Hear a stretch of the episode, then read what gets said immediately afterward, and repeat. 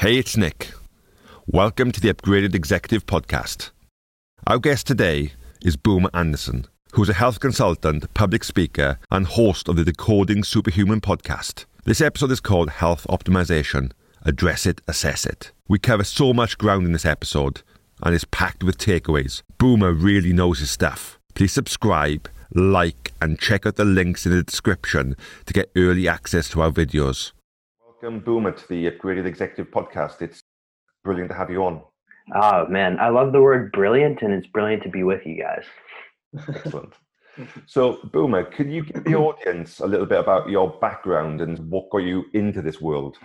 From a young age, I've been obsessed with the idea of performing at my best. Maybe it was because I wanted to impress my father. Maybe it was because I was just this inbred perfectionist. But that very quickly, and this is the benefits of having a mother as a yoga teacher, I very quickly realized that there's this connection between mind and body.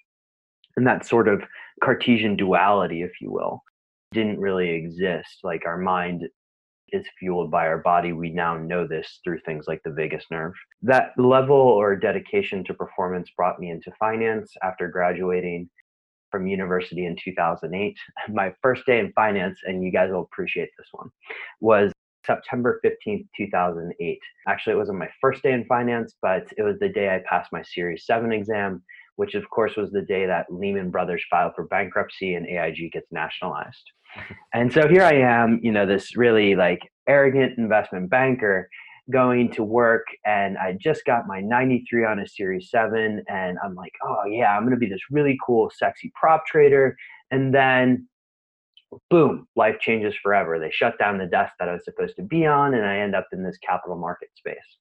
And so, you know, after two years, I end up moving to Singapore, and at a very, very young age, due to an interesting circumstance of events, I end up basically running a financing desk at the age of 26. And so my territory encompassed 14 different countries. Now, as is customary in doing business in Asia, I end up traveling all over the world, 40 countries in four years, yada, yada, yada. But still, I have this dedication to this health and performance aspect. You know, at that time, I was very focused on, you know, what diet was trending and implementing in my life and seeing how it made me feel. Basically, looking for the answer to the question of how not to sleep and how to do more work. Because after all, you know, I'm a banker and I have to be able to work 90 hours a week because that is makes a whole hell of a lot of sense, right? And so then eventually comes around this biohacking idea. You hear about this guy drinking butter coffee and you're like, oh, that's interesting. I'll try it out. And so all this time, you know, I think I'm doing everything right. I'm following all these trending diets and all this stuff. And externally, I looked great. Internally, you know, things may have not been going so well. And so by the age of 30, I realized I'd accomplished everything I wanted to in finance and went into my boss's office and resigned. But you can't just leave when you resign, right? I don't know if you guys have resigned from a job before, but I had a resignation period. And resignation periods are great times to get an annual physical. And this annual physical in particular, I ended up just ordering a shitload of tests, anything that they would allow me to order. And at this point, I was testing myself pretty regularly. But you know, you go into your doctor's office. I'm like, let's just keep ordering, ordering, ordering. My bill must have been thousands of dollars. And one of those tests was a cardiac CT scan for calcium, which essentially is a very fancy X-ray to look at your heart to see if you have calcium-containing plaque in your arteries. One of those arteries is the left anterior descending artery, which is codenamed Widowmaker, and I had calcium in my heart. So how is this freaking possible that I was doing all of this shit that the Huffington Post and all these things people recommended, and at the age of 30, at a very low degree of body fat, being very healthy, I had heart disease. And heart disease being the leading preventable cause of death in the world. And it made me realize that all of this experimentation really didn't have a framework or guide to it. And the way I was looking at my biomarkers, all these labs that I was doing, was in the context of risk assessment rather than health optimization. Mm. And I was very much looking for health optimization, but I was evaluating everything through risk assessment. So from there, you take a step back, you start to look at things a little bit differently. We can get into the analytical approach that I took in order to uh, you know fix and start to heal myself But eventually, some of those approaches allowed me to get approached by colleagues to help them do the same thing. And so that kind of, in a way, organically grew into a business that I never intended to build and allowed me to really just now help entrepreneurs change the world by optimizing their health. That is way too long of a story, but that's great. Yeah, I hope so, you enjoyed. So, what was the root cause behind the calcium buildup? Yeah, sure. So, if you look at root causes, right, and when we say root cause, everybody tries to cite like one thing, right? Mm. And that's very hard to do in the case of a condition like heart disease because we can look at, and now complex adaptive systems is very hot topic right now, and the modeling of it is super fascinating. But if we take a very simplified view of Uh, heart disease and sort of what are some of the factors that can go into it, and particularly the ones that were in my life, well, stress can certainly impact your heart. I was stressed for sure. Sleep can certainly impact your heart and heart disease. And so I was sleeping from four to six hours a night between the ages of 18 to 30, right?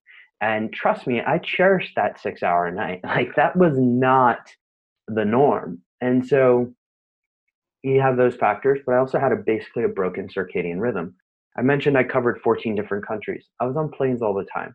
I changed time zones at least once a week you know, I was in London 12 times a year. I was in Amsterdam five times a year, which is where I live now.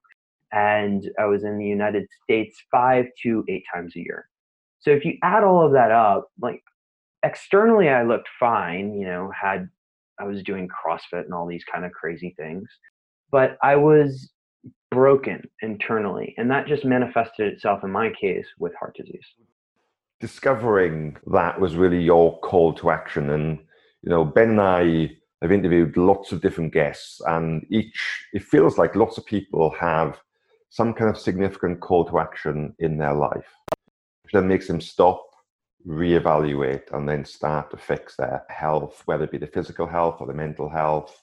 That then means that they're performing a lot, lot better. But it always really intrigues me why people have to have this call to action before they take action. I mean, do you tend to see that with the people that you work with too? what's funny is is that since I've gone through all of this, a lot of what I do is kind of getting out there and getting the word out and speaking a lot. I just spoke in London as we discussed before we started recording. I try and speak as much as possible. And really, one of the messages that I want to convey to people is that you don't have to be me. I was 30 years old, following everything that everybody recommended, and I was broken. There is a much more appropriate measure to health. And as a result of spreading that message, I've had a lot of people come up to me afterwards and say that resonated with me. I work with entrepreneurs and people with an entrepreneurial type mindset who are in the mood or kind of on that goal to change the world. And in doing so, either they've heard me speak or it's a referral through another client. Mm-hmm. They kind of get the sense that, like, okay, what I'm actually searching for here is the ingredients to make this machinery run at its best so that I can do whatever my goal is faster. And that's the beauty of working with a person with that type of mindset is they're a little bit more proactive about these things.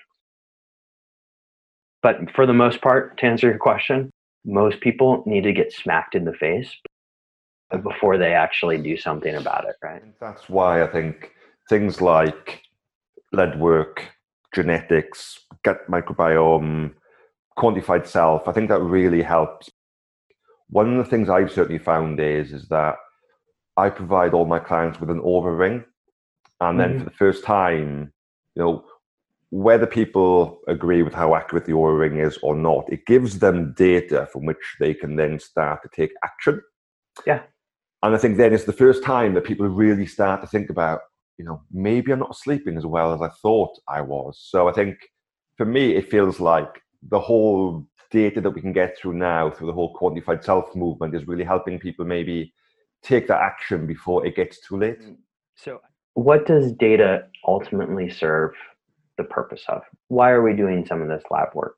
Well, it's to identify with certainty and provide simplicity to people's lives so that they know exactly what to do and what to take. But data also has the corollary benefit that you've touched on, which is that it really helps gain buy in from the person who's seeing it, right? Like seeing the fact that you're, let's say you take a look at the Krebs cycle and you realize that, oh, okay, malic acid's a little bit broken here. Well, how do we get the right cofactors in there in terms of enzymes or minerals in order to make sure the citric acid cycle or Krebs cycle is working properly? And then that just serves as that visual serves as a way for people to say, oh, yeah, maybe I should take action. So data to me is the ultimate buy-in. And Boomer, what made you create the Coding Superhuman podcast? So when I was trying to figure out my own situation and sitting here and saying like, how do I fix my heart condition, but also how do I kind of build this operating model you know finance background looking at operating models how do i build the operating model for the human body and the podcast came about in sort of the sense that i wanted to speak to experts around the world. I wanted to do it for as cheap as possible because i was funding it myself and it turned out the best way that i could think of to get a free consultation essentially is to mm-hmm. start a podcast. Like hey come tell your story to my audience. Let me ask you a bunch of questions which are helping me in a way and then you know let's see what can come of it and in reality if you look at a lot of the episodes almost 90% of the episodes a lot of these questions come from my curiosity a lot of the guests that are on there you can kind of tell with sort of a seasonality of it what i'm exploring and that's why that's really why i started the podcast it's just sort of intellectual curiosity. We've certainly found, Boomer, that people in this realm, in this world around human performance optimization, they're so giving and they're so accessible. I think, you know, yeah. we've actually been really surprised, Ben and I, around how willing people have been to actually give up their time to help spread the message. Exactly.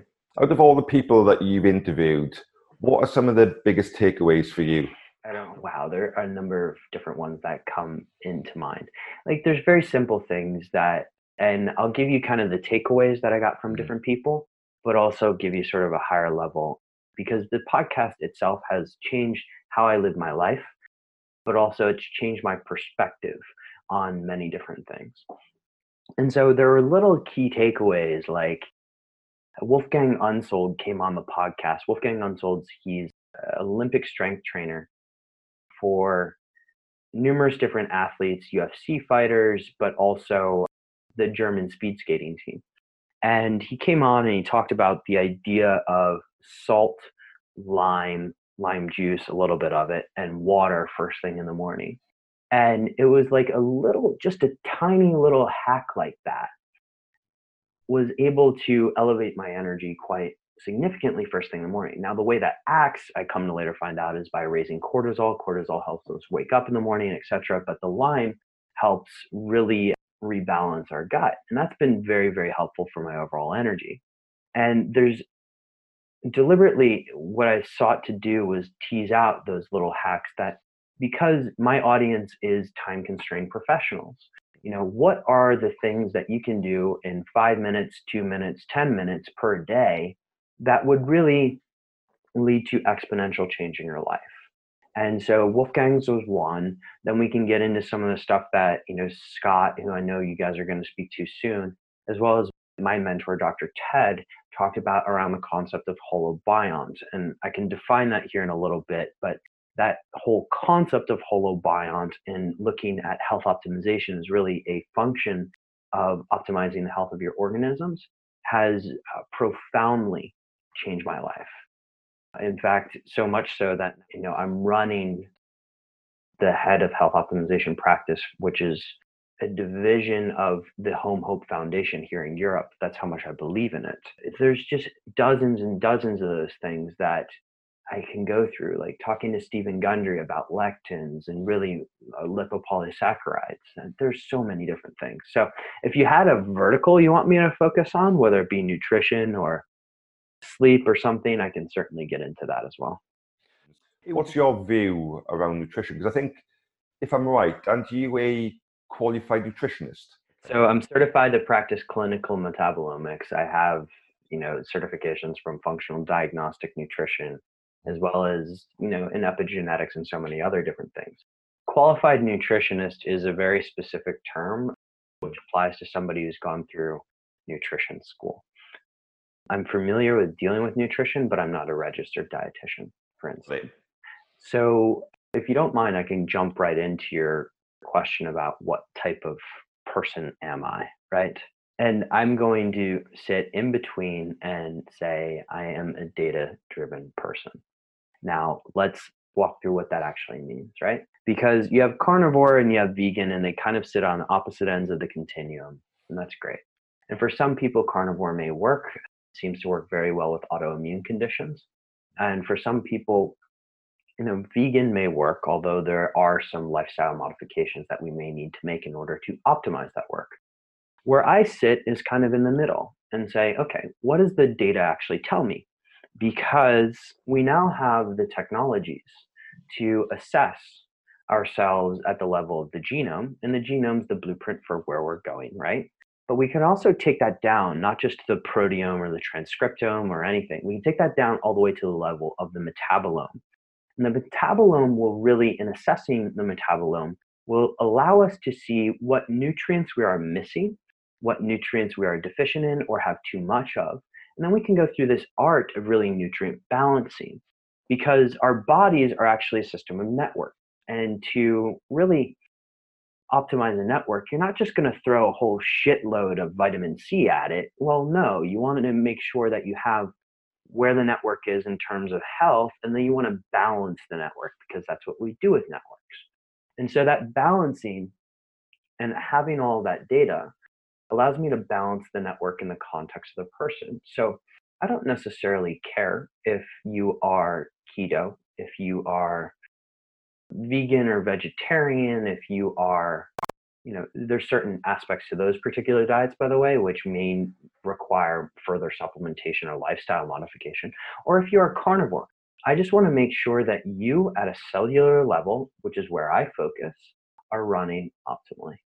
We interviewed the Caltons, so Jason and Myra Calton, yeah. and they had a very similar approach, really. They were saying it doesn't matter what diet you have or which one you adopt, you're going to have some level of micronutrient deficiencies, or you want to try and plug those gaps, which I thought was a brilliant way of looking at it. And it sounds like your philosophy is similar. What I value is certainty, and I value performance at the highest level. And once you've had a taste of what it's like to perform at the highest level, you never really want to perform at 60%, right? And so, how do we get you to that highest level? Well, we need to assess and we need to regularly assess and maintain the system that's essentially the principles of health optimization, right?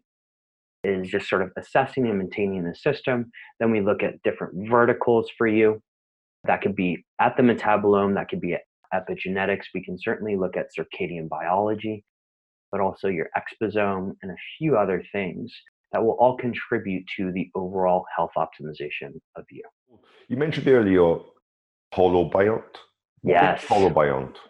So holobiont is a term that I guess let's step all the way back here and I'll build this. Well, let's see if I can build this live, right? all right. So in the early 1900s out of Russia, there was something called the endosymbiotic theory. Are you familiar with this?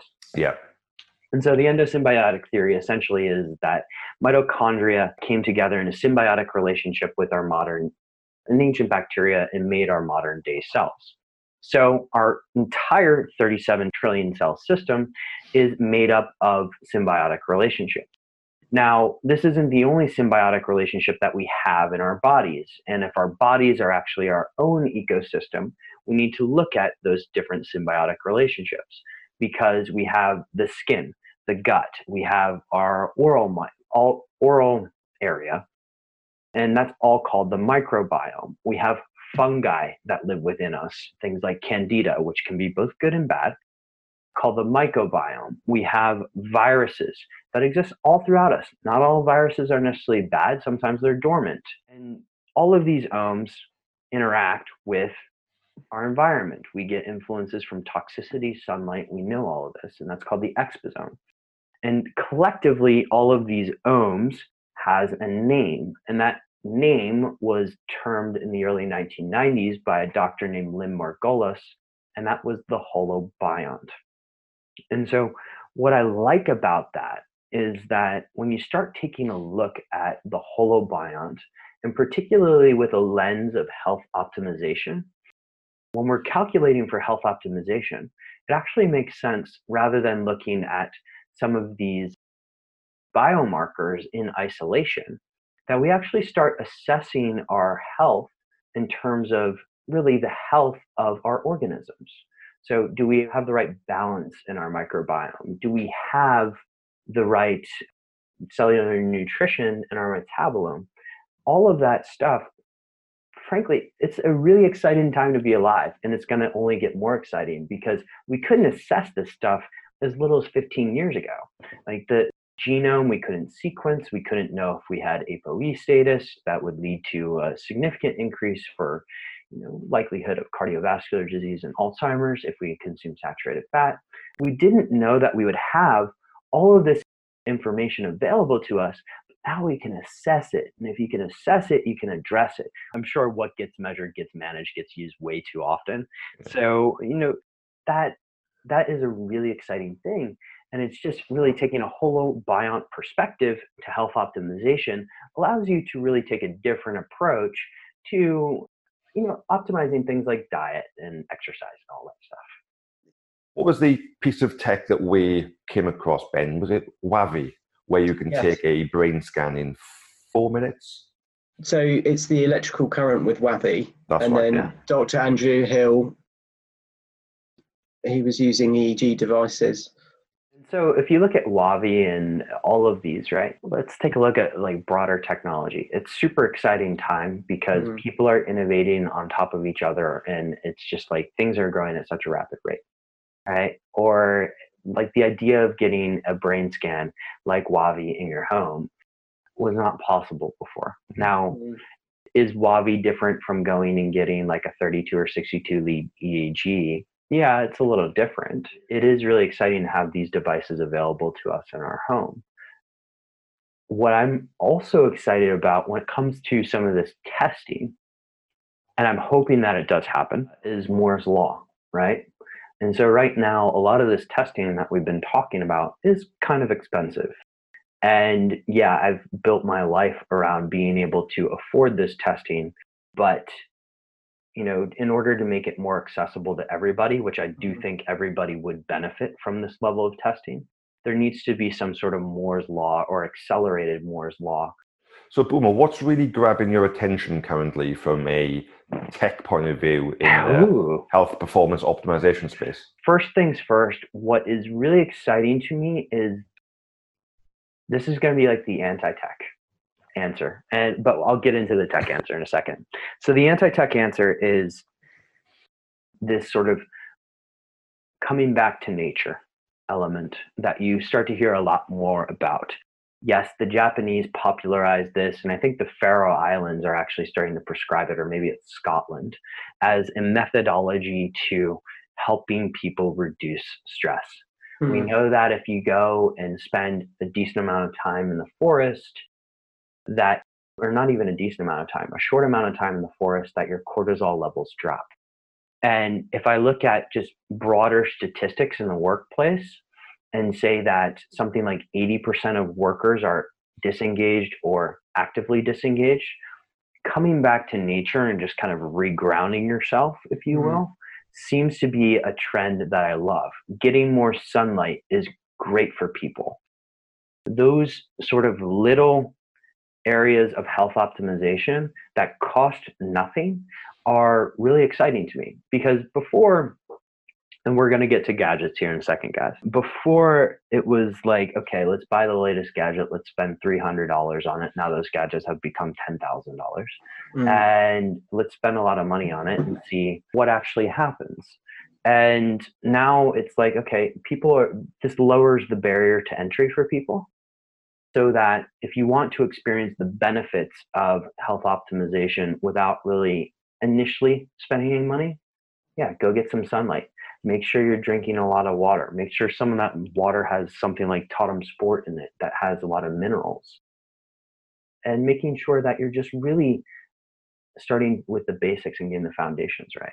As i look around my room and just kind of look at the tech and the things that i am excited about we'll do tech and then maybe i'll do one more at the end depending on how much time we have yeah sure no worries so from a tech standpoint and I'm going to keep in mind the people that I work with, and that's the entrepreneurs. And you guys know what this is like, right? Like you have very little time, everything's scheduled.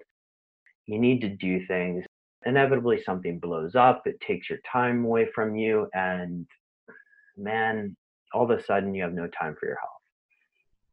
What I love about some of the technologies that have come out is the idea of taking that into consideration so no longer having to go to a gym and instead having something like your Carol bike or your X3 bar at home, whereby I can get an entire workout in 10 minutes. Mm-hmm. Now, I'm a type of person that I love to go to the gym and clang bang weights and like just have some fun with it.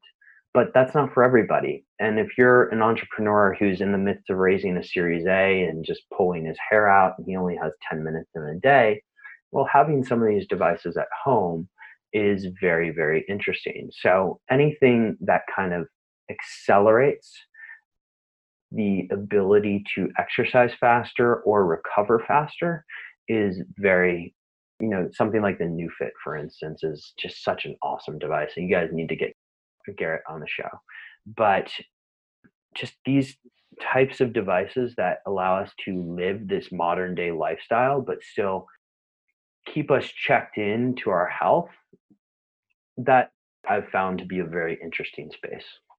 Ben and I both have the X3 bar. Uh, Got one sitting right here. Yeah. We've also interviewed Dr. John Jaquish too, and that was an yeah. awesome in- interview. But you mentioned Carol. You mentioned another device there that I've not so, come across before. So Carol is the bike where you do two mm. 20 second sprints, and I just, you know, I love the Carol. I think it's very effective. I do admittedly as I said earlier, like I love to go to the gym and throw some weights around when I have the time. And then the other one is the Neubie, which uses, and Garrett may punch me in the face for saying it's like if I simplify this too much, sometimes I get emails that people are like, okay, we need to get your messaging a little bit better. But it's electrostimulation of your muscles and your nervous system to help you both move better, but also help you work out in a better way. And so, to give you an example of this, his company is based in Austin, and Garrett and I are both from Chicago. So, I went into his offices and worked out with one of his trainers. Guy's name's Malik, and the guy is pound for pound one of the best powerlifters in the world and had one of the best powerlifting workouts I've ever had. But if you would have looked at the weight on the bar, it was like, Boomer, you got to be kidding me. Like you're lifting 45 pounds or something like that, right? and so it's just a way to maximize the effectiveness of my workouts and that or you can i've had it i've used it in the context of rehab too so like doing a powerlifting competition and then having your quad shut off and then within 15 minutes my quad's now talking to me again and i can go back to train so it's mm. fantastic it's also not one of those cheap devices so you have to take everything into consideration there i think a lot of these devices are quite costly at the moment. But you know, yeah, as time um, goes on, you know, you mentioned Moore's law earlier. The cost will undoubtedly come down. On the recovery side of things, I'm really excited for what I've seen with my quantified self devices with mm. the NanoVi. The NanoVi being essentially a way to inhale third phase water or fourth phase water, not third mm. phase. Third phase water would be like gas. Um, but fourth phase water, and I've just seen inherently like my HRV goes up. And so I love devices like that that allow me to recover faster. And HRV being a proxy for my nervous system just allows me to recover faster and make sure that you know I'm functioning at my best, especially in this world that we live in. Are you using any tech on a regular basis from a quantified self point of view? So I have an Oura ring, which I do use that's pretty much daily. Let's take a step back on quantified self here for a second. Quantified self can scare people. And I think there are people out there that spend a significant portion of their day quantifying their day. You know, passive self quantification is where I want to start with uh, all of my clients, really. And so an Oura ring is kind of a mandatory thing. I use a CGM, continuous glucose monitor, from time to time. I have a Garmin Fenix. I think I have the old one now, Garmin Fenix 5, but I use that only when I'm working out. And so there's different elements of quantification that it depends that I bring in depending on the variable that I'm trying to measure. And that could be anything from an EMF meter, so Gauss meter, if I'm looking at optimizing my home environment to, you know, pH sticks if I want to see that my pH in my body is going well. You mentioned sleep a few times, Boomer. Mm-hmm. In your experience, what are the things that people could do to really move the needle on sleep and, and have better quality sleep? Yeah, so I'm going to take the presumption that a show called Upgraded Executive has a certain type of person listening to it. And if you're a very driven person and you're working significant amount of time, particularly at night, and particularly on screens, I'd be very wary of screen time. And there are things out there like Moment is an app that you can start to track screen time. but also, if you look at how to, and I'm not telling everybody to just go become a monk and live in the woods, right? When you start to look at screens, and not just the blue light, but also the lux, and adjusting that, and you can manipulate screens. And so F dot lux is the one that everybody's heard of and usually uses. Night shifts what's on your phone if you have an iPhone. It's not particularly perfect. One of my favorites is a small company out of Bulgaria called iristech.co. And that one allows me to change and manipulate my screen both on an Android phone as well as Mac or Windows. But I also use Twilight on an Android phone which I found to be very effective. So I'm very cognizant of light at night. I have LIFX here in my office. You can use Philips Hue, that's probably the most popular one. But manipulating light states at night so that I'm mm. able to wind down a little bit better is helpful. I also think that people need a wind down sequence. If you are an upgraded executive, you probably need to find a way to just sort of unwind at the course of the end of the day. Now, for me, meditation has come back in force in this sense, both in the morning and at night, but also basic things like journaling and just storing shit out of your head somewhere else. David Allen's been on my show before, and I give GTD a lot of credit for allowing me to take on more in the finance world, but also allowing me to keep my head straight in this entrepreneurial world because if you're an entrepreneur or an executive chances are there's always things going on inside your head and so having a place to capture all of that is very very useful and that can become a part of your wind down sequence as well i'm a big fan of david allen getting things done i think before i got into the world of optimizing myself from a physical mental and emotional point of view i was hugely into productivity to try and you know squeeze as much as I possibly could out of every moment in the day. Yeah.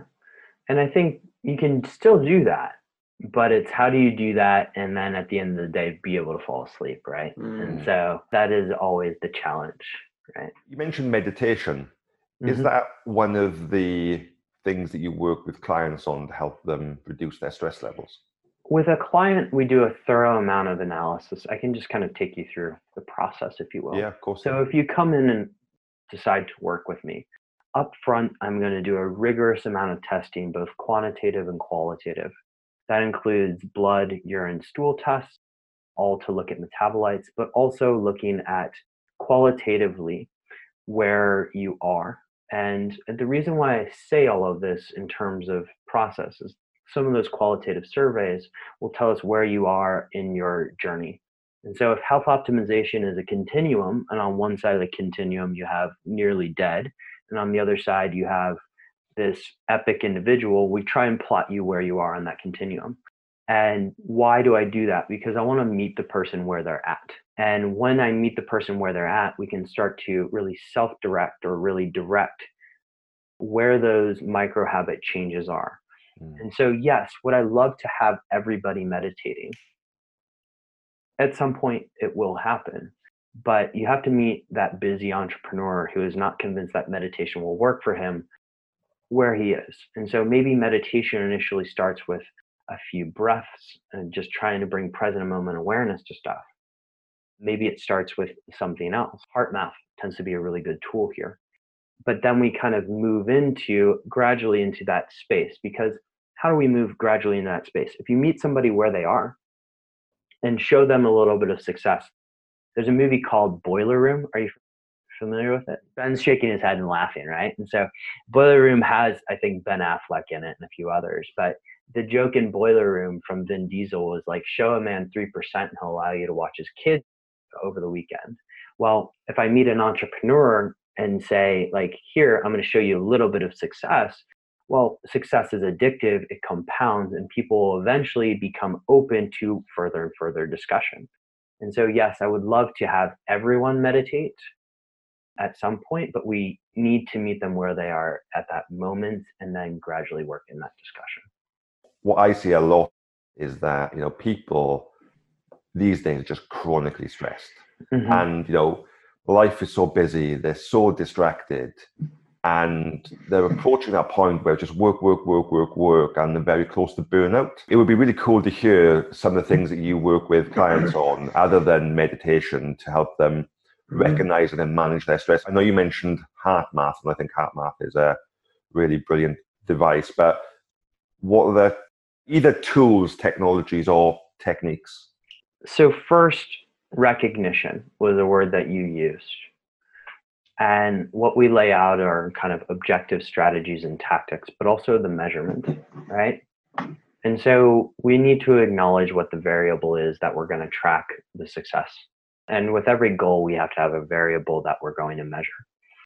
And so for me, that variable with stress is usually HRV, sometimes if we can get the right data, maybe breaths per minute, that's something that we can talk about. And so right now, I'm just going to go kind of stream of consciousness. What are some things that can work for, stress? And we'll start with like the chronically stressed person who just needs to relax or just needs to like have some sort of element that they can add very simply to their life, like a supplement or like a tea, for instance, to allow them to just get a little bit of space. Because a chronically stressed person may not even see that they're chronically stressed and or they may not be willing to accept that they need to create a little bit of space. And so how do we create that little bit of space? You can use adaptogenic herbs. Some of the things that i like like reishi tend to be very effective in just sort of like okay taking it back just a little bit and saying okay you know here's a little bit of space so adaptogenic herbs generally are very helpful in just making that one little bit of room for you to make better decisions, to recognize that you're chronically stressed and be able to create a discussion around. Now, another thing that's extremely effective is breathing. And you can watch people, even I right now, when I start talking for a prolonged period of time, my breathing structure will change a little bit.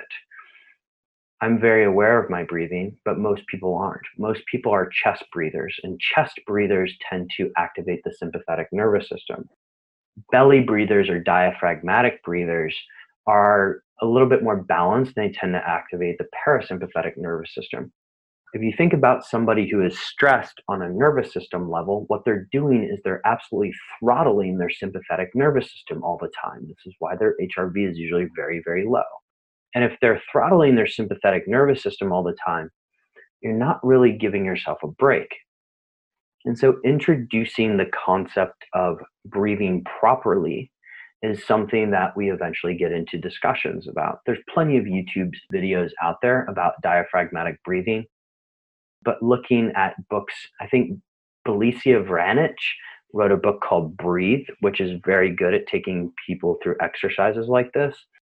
The Oxygen Advantage is one of my favorites, Patrick McKeown. And those are really good resources to talk about just breath work and just really elementary breath work, if you will. We're not even talking about HeartMath, which is, I guess, the next device we can go down. And HeartMath is a tool, it's a biometric tool that allows you to put yourself into a state of coherence. And so that essentially means, you know, heart and brain aligned. And the exercise that people do, we can actually somewhat do this right now, is to, you know, take a, a breath in through your nose. And the nose is very important because if you're breathing in through your mouth, it could actually stimulate a sympathetic response. In through your nose and really focus that breath on the area of your heart and so, if you do that enough times, maybe you mix in something like a gratitude practice and thinking about something that you're very happy about that makes you feel good. Like when I'm doing that exercise right there, I immediately jump to a state when I was 16 years old with my brother going down a double black diamond in Colorado and just sort of that top of the mountain feeling where you just look around and you're like, wow, this is nature at its best, right? And having that sort of device, particularly with an entrepreneur executive type crowd, helps because it gives you biofeedback throughout the entire time. It shows you that you have this sinusoidal rhythm in your breathing, and you can actually measure coherence and seek to get it in the green zone with HeartMath. And that will really serve as a shift in state. And as I mentioned earlier, once you've created space, once you've shown that success can be addictive, then people start to be more open to other areas of really exploring stress. And so, one of the things about stress that most people don't realize is that stress is not necessarily a bad thing. You know, stress can also be a good thing. So, Anxious by Joseph Ledoux, I think it's Joseph Ledoux or Jason Ledoux, is a great book on this as well and he kind of walks through not just the physiology but what constitutes anxiety and why people get different states of anxiety etc and so we've covered only a couple there and i've rambled on for a few minutes. But there are other devices like the Vielight which i find to be extremely effective for just taking me down a level the neuro alpha in particular. Taking me down a level when i need it gratitude practice which is so simple right? Where taking out a notebook and writing down three things that you're grateful for. I usually like to do a person that I'm grateful for having a relationship with, a opportunity that I have in that particular day, and then some sort of device or thing around me that I'm grateful is in my life. And that serves as a kind of a mindset shift and allows me to be the general of my day rather than the infantryman, if you will. Do you do your gratitude in the morning or in the evening? So I do it in the morning. My morning sequence is pretty automatic for most days. It's, you know, wake up, meditate for about 20 minutes. Sometimes it's a little bit longer depending on the day. And then I'll go into kind of stream of thought journaling, which I'm trying to capture. Essentially, my journaling process starts the night before, where I pose myself a question of something I'm trying to resolve. And I go to sleep, I sleep on it, and hopefully something comes out of the ether, so to speak. And I go on to my journaling, stream of thought journaling, just sort of say, okay, what what came up about that question? It doesn't always resolve itself, but it may take me in the right step. And then from there, I'll do a gratitude practice and then boom, into the matrix and on the day. And when do you fit in your exercise? Do you during the day rather than in the morning? I do. Lately, I've been playing around a lot more with fasted cardio. And so, fasted cardio just in the past has been very effective for me in terms of when I have a memorization exercise to go through. And so lately I've been playing around with fasted cardio. So for this morning, after I was done my gratitude practice, I would go and do my fasted cardio. But any sort of weightlifting, I will usually do around midday. And this is a practice that I started when I was in Singapore. And in Singapore in finance, midday, a lot of people would go out to lunch while mm. I would mm. go to the gym. And so I would go to the gym before London would open up, and that would allow me just that brief break in my day to do something to de-stress. And it's something that i found just very rewarding in the sense that my mornings now are extremely dedicated towards x project right? I take a break from that project i go to the gym and i come back and i'll usually do some manual stuff maybe email and then i'll go back into another project afterwards. So it's a good way for me to break up my day. Mm. So, Boom, I just got two more questions for you. The first one is how can people get in touch with you if they want to find out more? There's so many different ways. You can find the podcast at decodingsuperhuman.com or on iTunes, Spotify, SoundCloud, wherever, right? It's top 100 business and careers podcast in uh, multiple different countries and top 250 in the US. And then from there, you can look at some of my non for profit work, which is around the Home Hope Association, which is designed to educate doctors and health practitioners around health optimization. You can go to homehope.org. And then I just was a part of a team that launched a supplement called Blue Cannatine uh, last week, which you can go over to troscriptions.com and check that one out as well. I know we've discussed a lot of different things, but what would be your top three tips for any executive that's looking to improve their professional and personal performance? First thing, sleep mm. and focusing on optimizing your sleep. I used to be of that camp. I think Nas wrote this song called New York State of Mind in the early 1990s, which basically said sleep is the cousin of death.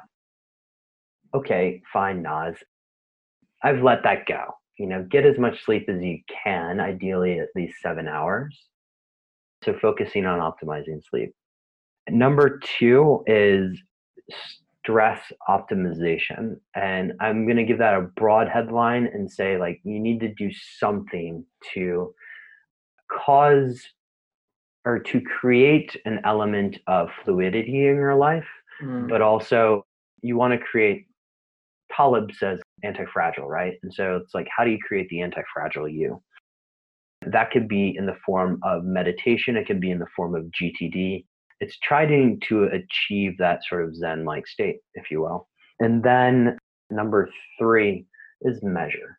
And i think measuring i'm trying to remember what i said earlier but like that quotable that i had earlier what gets measured gets managed. And all of this shit actually won't take place in your life and it won't take place as fast as it can if you're not measuring. So regularly going in and analyzing your metabolome at a degree of frequency will help you plot a course for really optimizing your life, for really knowing what foods, what supplements, what lifestyle modifications to make, and it'll allow you to make that jump to that next level more frequently.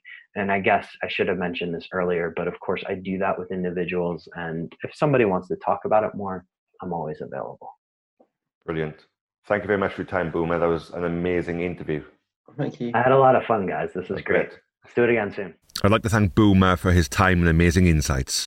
Remember, if you would like to access our content one week before it's released, please leave your details at www.upgradedexecutive.com forward slash subscribe and we will send you a special link so you can access the videos one week before we officially release them. You can also follow us on all of our social channels at Connect with UE, and also our website at www.upgradedexecutive.com.